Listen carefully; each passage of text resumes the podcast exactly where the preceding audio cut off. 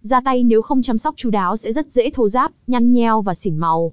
Để đôi tay mềm mại và mịn màng hơn, bạn có thể áp dụng những các dầu dừa, là nguyên liệu dưỡng da từ thiên nhiên có chứa nhiều axit béo, giúp dưỡng ẩm và khóa ẩm, giữ cho làn da không bị mất nước.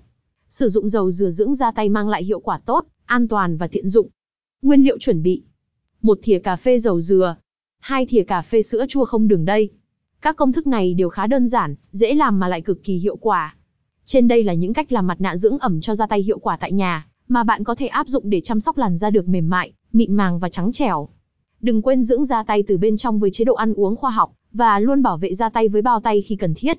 Thông tin liên hệ: Eva Beauty thương hiệu mỹ phẩm dược mỹ phẩm một address 125 phố Hoàng Văn Thái, phường Khương Trung, quận Thanh Xuân, Hà Nội. Website: https ebeauty.vn Email: support com Hotline: 0966313135